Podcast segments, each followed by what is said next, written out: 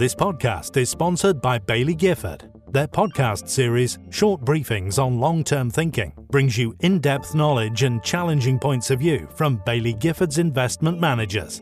Search online for Baillie Gifford Short Briefings.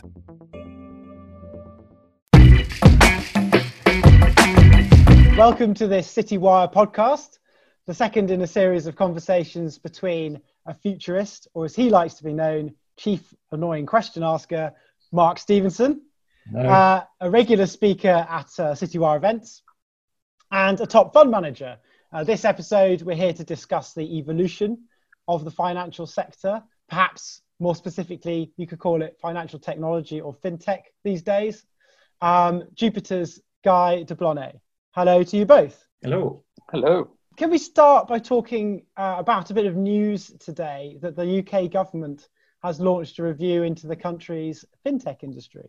You may see this, may not. But the independent fintech strategic review uh, will be led by Ron Kalifa, um, former CEO of WorldPay, uh, and will establish priority areas for industry policymakers and regulators to explore in order to support the ongoing success of the UK fintech sector.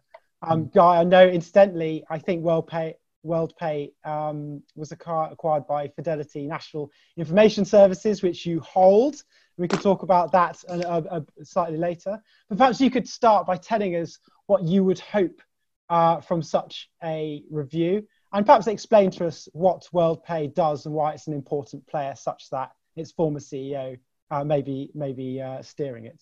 Well, I haven't I haven't seen this news, but um, but I but I clearly um, I think that there is an important component when it comes to um, payment solutions, simply because the migration from a cash economy to a cashless economy um, can very much improve lives. And we we certainly thought that since since we launched first financial funds about 20 years ago, um, and went through the first financial crisis or yeah, and the latest financial global financial crisis that we had in 2008 2009 brought in by obviously an excess of poor regulation um, has certainly um, brought interest rates to a level where um, innovation disruption has um, clearly come to the fore with you know, to, to really respond or give an answer to to this this abuse that was poorly this poor oversight that we've seen, especially within the financial sector. And for me, as an investor, um, having to allocate capital to companies with um, uh, legacy, um, a track, poor track record when it comes to uh, governance, uh, um, generally speaking, and perhaps still some fines to come and some litigation issues to to to um, to, to, sort out. Um, the the fintech industry coming in clean and bringing some good to an economy, some good to um, uh, consumers. Um, we we started to to think that you know, investing towards um, this digital transformation that is coming upon us, obviously accelerating since the uh, arrival of COVID 19, unfortunate arrival of COVID 19, we are simply offering a vehicle that is a much cleaner and with better characteristics when it comes to the world, the climate, and um, consumers, generally speaking. Well, Mark, perhaps this way of introduction and putting your your stake in the sand, your spear in the sand. Uh, you know, what do you think the aims? Uh, well, you know, what do the aims of such a review be? I suppose if you, you know, in, in these very fresh news, uh, I'm not saying necessarily you know a lot about, but you know, in generally responding to what Guy was saying there about um, being able to put money behind better businesses. What's your view of of where um, you know such companies need to go?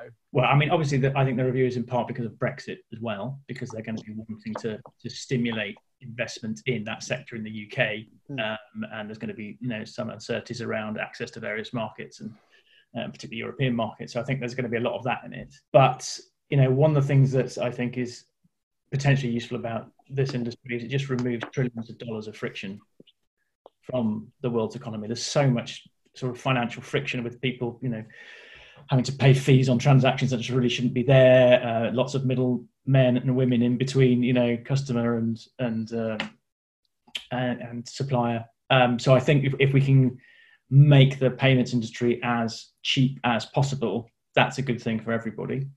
Uh, echoing Guy's point, but also um, as Guy says, well, there's been quite poor oversight, and I think what should be in the review is like how are we going to use this technology to make sure that the financial world, particularly the payments world, is more uh, transparent in terms of where money is going. Um, so it's easier to expose dodgy transactions and also to help us with the tax situation as well, because there's a lot of tax avoidance as well. And if we can use this review to tie in, okay, if we're going to do it all cheaper and whatever, then it was also easy to see where you should be paying your tax rather than you know offshoring it somewhere else. So that would be my desire, but I, d- I doubt that's probably in the terms of the brief. I don't know, but I mean, uh, Guy, you were uh, nodding along there to some of the things, the tax avoidance or, or removing dodgy practices. Um, yeah, do you want to come respond to that? I think I think you've got you've got clearly a duty uh, for some of these major uh, payments companies. If you take the example of Nexi in Italy, just uh, owned by by a bunch of bank, banks, and uh, and that just recently IPO.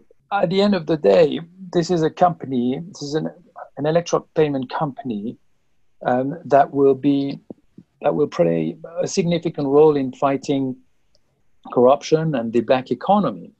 So you're really not only investing in a company that is going to bring goods to consumers when it comes to uh, what Mark just said, um, less friction, but also is going to do its job in bringing transparency into the system and uh, and hopefully ta- tackle uh, a black economy or or, or, or, or simply corruption. You mentioned obviously the low interest rates since um, since the financial crisis. There's sort of two mm. parts to that, I think, because you were kind of the financial crisis. I think there's an element of of sort of dead wood being cleared away, uh, or some, or, or at least, or th- th- there was sort of a you know lack of regulation that brought some of that on, and then obviously more regulation following it, and a low interest environment, interest rate environment as well. Just be interesting yeah. to hear you talk about that innovation. You know, what just tell a bit more about that story of innovation in the last ten years. Well, before the global financial crisis, companies could leverage themselves up to an extent that they could, in some cases, companies were delivering you know, the banks as we know them, like uh, a Santander or a UBS or Goldman Sachs, were were generating 30% return on equity. I mean, they were they were over levered clearly, as we know now, but certainly no one was telling them what to do, and they were simply putting more money at uh, more money at work and the risk just went up and then it blew up. To restart an economy that has crashed, obviously you have to bring interest rates very low and you have to obviously bail out companies, keep keep keep the ones that are weak um, alive, to keep jobs and to to avoid any disruption. What what has happened today is that um, the, the the the monetary policy response has been very quick when it was a bit slow um, the, the, the, last crisis, as we, we saw uh, you know, companies like Lehman Brothers going under, that brought in a credit crunch. It brought in a breakdown in the, in the system, and the flow of credit stopped, uh, which we didn't have here because of the speed in, in which um, uh, the response had come from the authorities. Since the, the last crisis, um, obviously some rules have been, put, have been, have been, have been created to, to keep these companies from over leveraging and themselves and and therefore they they've been unable to generate um, return on equity in some cases even the cost of equity. So the business model was already under threat but with with interest rates being brought down so low and kept uh, down um, uh, for such a long period of time most of these business models are, are broken and have to be um, um, completely reviewed.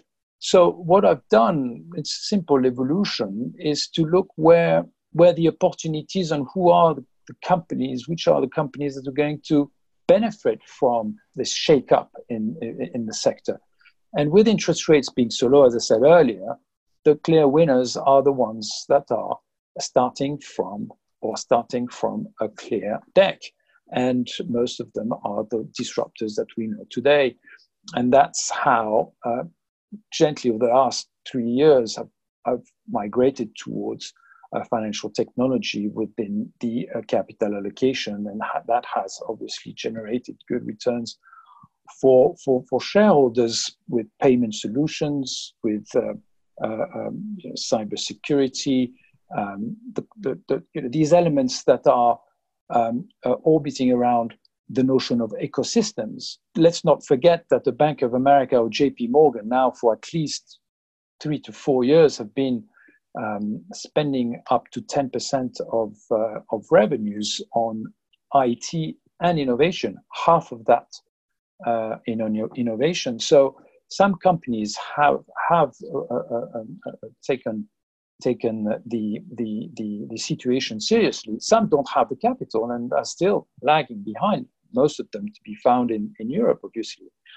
Um, but it's a, it's a, and COVID 19 is now punishing quite dramatically the ones that have not been able to uh, keep up with, um, with the change and are certainly um, uh, rewarding dramatically the ones that, uh, that are just at the forefront of, of what is going on. Yeah, Mark, what's your be you know been your observation about what COVID has done or has shown us about you know the fi- these sort of you know financial sector type type companies? Um, and I know that we've spoken about you know re- regulate regulation and disruption before, so perhaps your views on that. I mean, more generally, what the crisis has done has exposed how we don't value things properly. So um, all the things that we were told were too expensive previously, you know, like decent healthcare system, social contracts, um, you know, more, less inequality, all that kind of stuff. All the stuff we were told was, was expensive has turned out uh, to be actually it would have been a really great investment.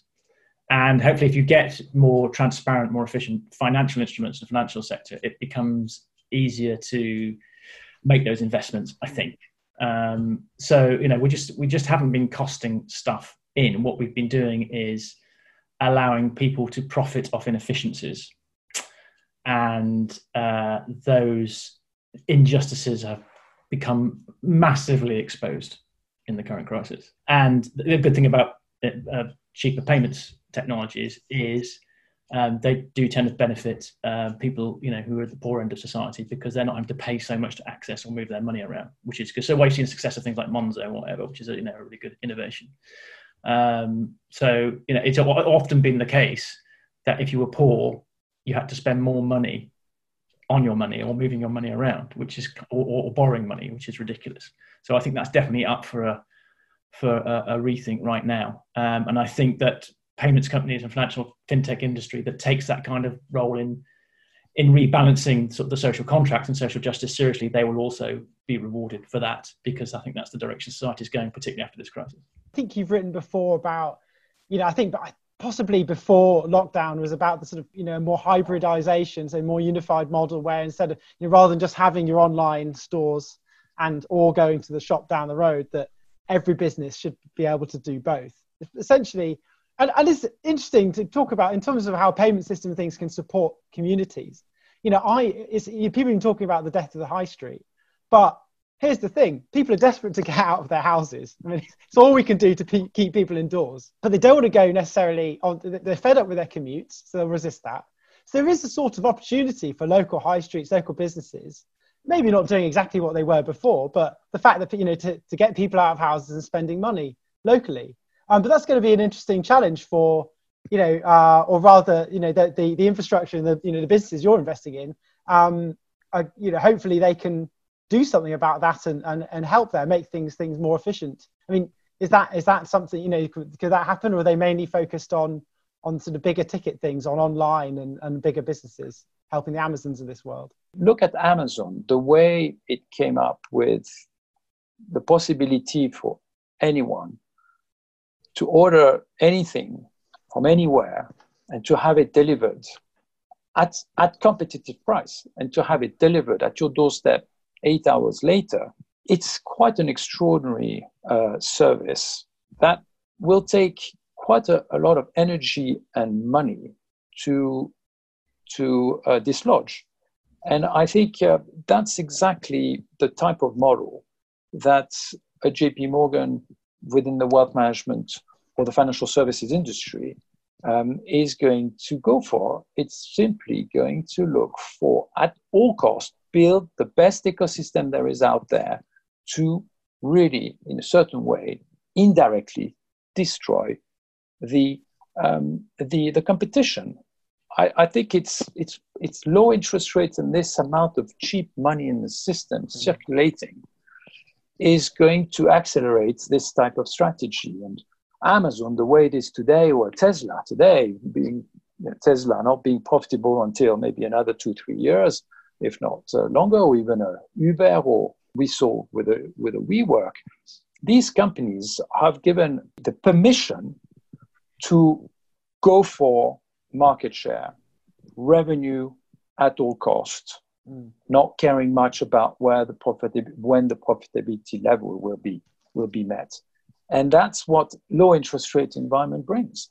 Uh, so, you know, we can talk about financial technology as long as we want, but the day the day interest rates have to move higher, let's say it's not going to be tomorrow. We, we, we can agree with that. And I think governments are going to focus on creating jobs and bringing these unemployment uh, uh rates that have collapsed back to where they were uh, uh, pre-COVID.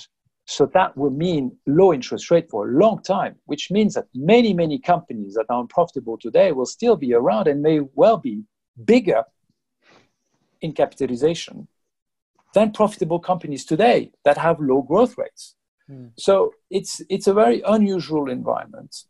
But the fact is, we're going digital. This digital transformation is ongoing, and the pace has simply uh, gone way faster due to this virus. So I, I think I think you know it, you, you, if you if you ask me to where do you see the financial services sector in five years time or three or five years time you asked me that question six to eight months ago i could have maybe give you a you know vague indication of where i think the industry is going to be. But with covid-19 and the way it has changed some behavioral patterns the fact that we're working from home that the fact that we're not even sure that we can go back to the office safely and we're not even sure if there's going to be a second wave or third wave, and we don't we don't even we there's so many unknowns. Yeah, yeah. So I just can't tell you where we're going to be in three years, five years time in the financial services industry. I'm afraid. This podcast is in association with Baillie Gifford. Find out more about their range of funds and investment trusts at www.bailliegifford.com This sort of sweeping digitalization and this ever increasing size and, and, dominance of some of these of a few players.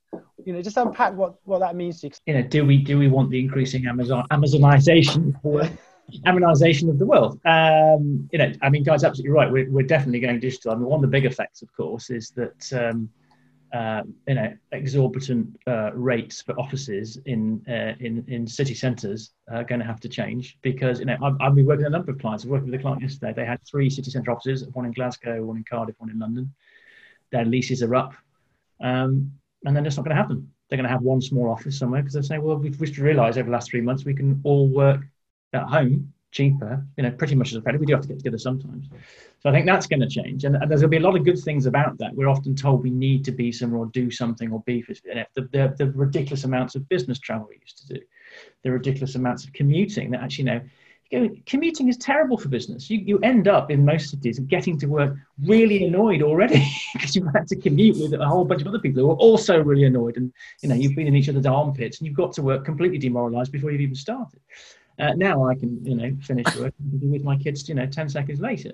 So there's, there's, there's many good things, but, but there is that kind of, you say that increasing the people who get this, the digital transformation, they become increasingly powerful. And that means we have to hold them to account and give them much more scrutiny. And this is where people like Guy come in very handy because of that powerful investor, the decisions he makes and the, also the way he, you know, votes at, you know, AGMs and that becomes really important. You know, uh, Jeff Bezos, for instance, has recently given, I think, on what was it, sort of uh, a, a, a, number of billions to fight climate change. That's a good thing.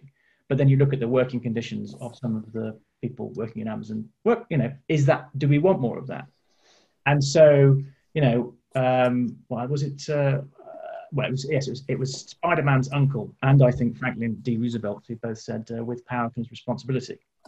And what we don't want, and we are in danger of getting, a lot of power without much responsibility. So I saw you nodding along to a few things Mark was saying there. Was there anything you wanted to? to... I think um, fund managers, generally speaking, has has always, we, we I mean, I, I speak, certainly speak for myself. I, I always had a you know, some the industry calls it ESG, but we we have a good um, good amount of of governance and I suppose you know, checking human capital as an important component when we when we look at, uh, at, at, at companies. I would say the most important one is is is governance.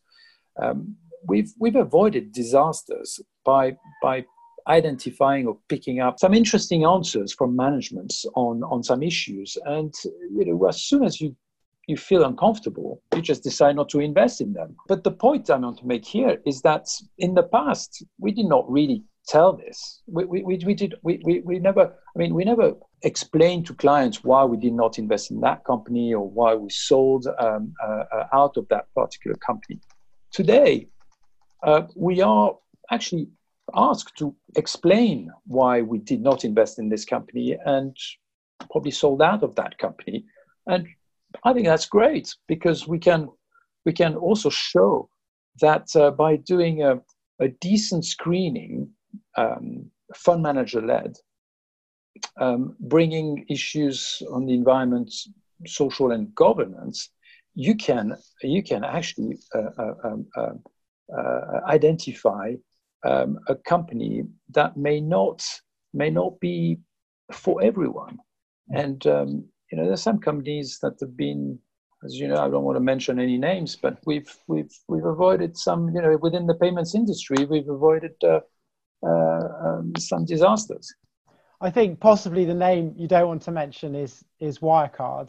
That was interesting, interesting because you know when we talk about ESG, you know often you know we talk about uh, environmental factors and things like that, but you know this is a governance issue, uh, which is sort of you know perhaps is, is just as important. So I think that's perhaps uh, possibly carefully and euphemistically um, picking your way around, but um, you know, you, you, you I, perhaps heightened your awareness of these things. Let's let's put it uh, another way. I think part of an investment process, you also have to look for patterns in, in, in answers um, from certain, you know, from question from certain questions, um, and you got to really be strict with yourself that if you're not comfortable with an answer, it's just not good enough.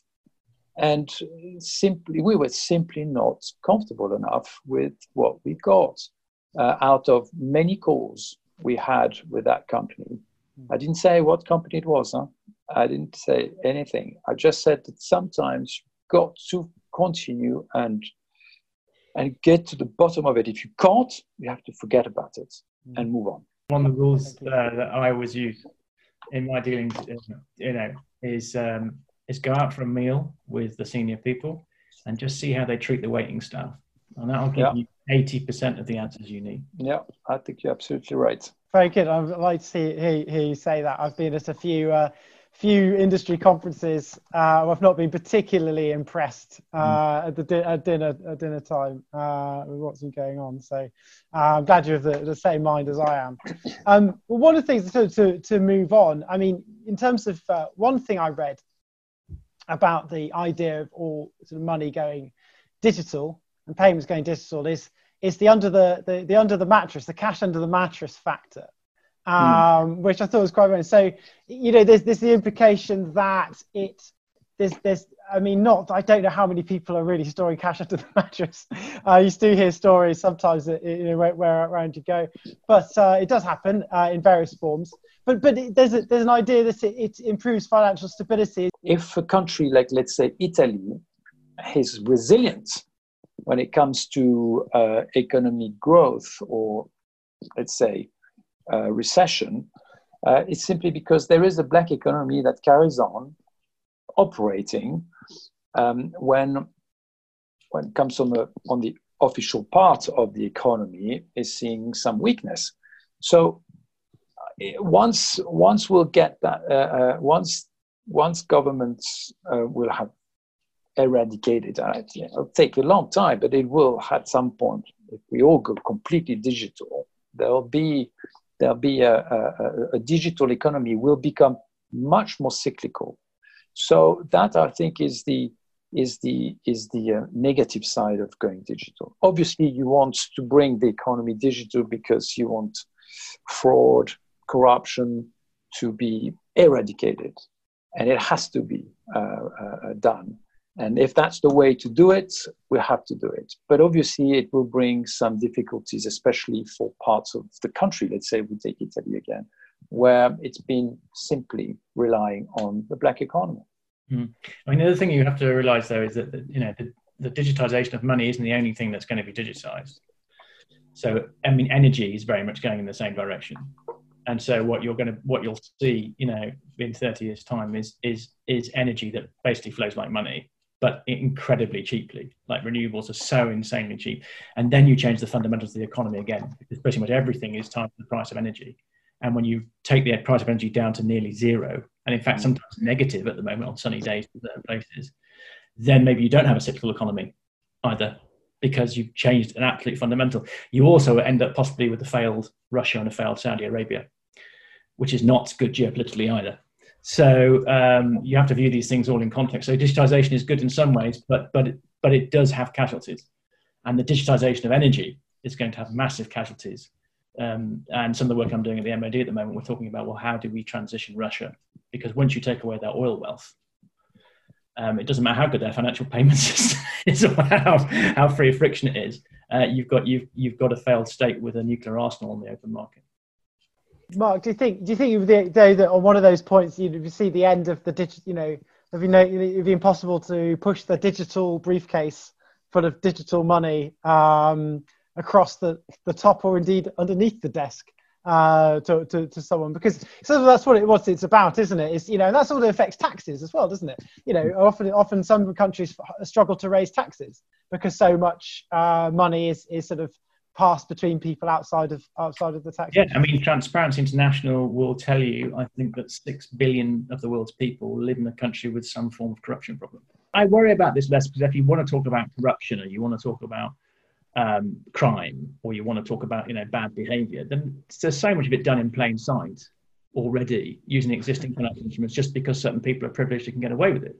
That's what you really want to attack. So these are moral questions, not you know. I don't think it you know, up there, you know, I don't think it matters hugely the way money moves around if the um, the morals and ethics that underpin a society are corrupt. So, for instance, if you look at, so we're talking about racism again, okay, and uh, you looked at uh, when we abolished racism, uh, the compensation that was paid, not to slaves, but to the slave-owning companies, okay, and we, I think we finished off paying the last interest uh, payment on that in, in 2011 or something after 2015 and you recently you know. So um, that is massive corruption and bad behavior in plain sight using you know in, in today's money billions and billions of pounds so i think that the, the, the mechanisms are far less important than the big social societal questions about what are we doing with the money what do we value who has privilege how did they get it and uh, should they maintain it I've uh, started to get a few surveys through. Uh, obviously, they see me as an influential financial journalist um, about sort of banking and the role of banking, but it sort of often comes up in these surveys. Uh, I think I, went, I earned points. I don't think I earned any more than that, but uh, for, for completing these. But uh, is, is you know what do you think about the role of, of banks? You know, what is do they have a moral duty to you know obviously these things are commissioned by banks who want to find out you know what their what their customers think. Um, but it's interesting, isn't it? You know, banking is a system for you know it's a system designed it's a it's a it's roads for designed to for people to to move money from one place to the other but but it's interesting to say well actually you know especially since you know too big to fail it, it, it has a much greater purpose than that and and some of these issues are too big you know for for, for individuals um sort of comprehend on their own rely yeah. on the, these gigantic systems to step in for them i think it's hilarious that they that they even ask that i mean that shows you how far broken the system is when somebody's asking do you think banks should have a moral, you know, have something to say about this? And um, that's not how it used to be. So the world's perhaps most famous Christmas movie, It's a Wonderful Life, is about a banker. The hero of that movie a banker George Bailey. And the whole movie is about what would have happened if George Bailey hadn't been alive, if he'd have died. Okay, and he gets to see the town with him not being there. And in that movie, your local banker acts as a check and a balance against greed. He's there to m- circulate money around the local economy so that everybody has a decent, you know, set of aspirations. Okay? And we've gone so far away from that. Like in 1947, a banker was a hero in a Christmas movie. And, you know, within a couple of generations, because of the deregulation of the financial markets and the baby boomers kind of greedy modus operandi, we got to the, the, the, the Wolf of Wall Street as our banking movie one Christmas. So, you know, it's not that it hasn't been like this before. We can go back there, but the mere fact they have to say, well, do you think we should have a moral purpose? it's kind of kidding me. Why that? Why, you know, that just proves how broken the whole thing is. I think we'll sort of finish up soon, but Guy, I just wanted to ask, you know, in terms, we haven't had a, you know, hasn't been a very stocky conversation. That's that's great in many ways, but um, you know, just in terms of, you know, some of the things that you're excited about, I'm sure you you like, uh, you know, looking for discovering innovative companies and, and innovative people. Is there anything that you've you've particularly been um, as a, I guess as an investor, but as a person, you know, person excited about uh, over the last uh, couple of years, or, or in, indeed months or, or, weeks? The evolution of the financial service sector has been simply incredible. You know, we've been under these very active uh, years, as you probably remember. You know, from the tech bubble uh, all the way up to 2008, with enormous success. Um, and leverage in the system. That all, I mean, that obviously with, you know, and, and I'm sure Mark will agree with uh, or knows um, with you know all the abuses and and frauds that we've we've seen. That has all come down crashing and has enabled regulators taking taking the positive out of it has enabled regulation uh, supervision to dramatically improve and uh, build a framework um, to make sure that it cannot, it, it, at least cannot easily happen again. And that, um, for me, was certainly the difficulty to avoid, to carry on avoiding companies that were not making the changes um, and investing for the future. And it brought me to this new segment, financial technology, that, that really enabled the fund to go for uh, a different direction ba- backed by digital transformation, cybersecurity, uh, data, data analytics, data analytics, uh, payment processing, and really what it, what is what is the the result of this is that you have a cherry on the cake here, which is the world is improving. It does not look like it's improving when you read the news and what is going on on the other side of the pond. Obviously, you think that it's actually deteriorating, but I think financial inclusion has improved, quality of life many has improved pre COVID. Hmm. Unfortunately, COVID has put a halt to that, and we need to rethink how we're going to re-establish the levels of wealth for everyone pre-COVID. And what we have so far is governments and central banks using everything they can within their powers on a monetary policy front to, to avoid a crisis of the likes that we had during the global financial crisis, and to act on uh, fiscal policies that are going to start very soon to improve the economy and bring back the jobs that have been lost.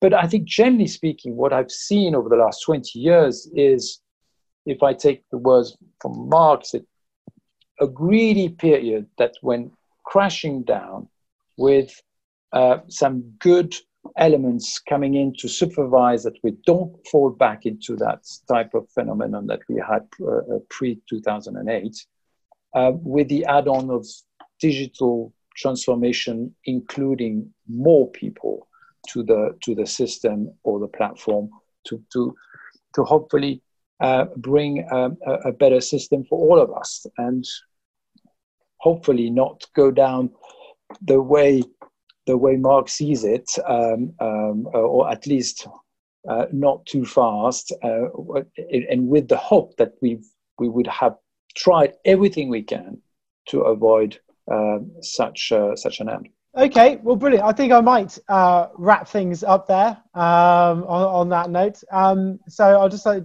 leaves me to to thank you both, uh, Mark and Guy. Thank you. Thank you, Will. Thank you, William.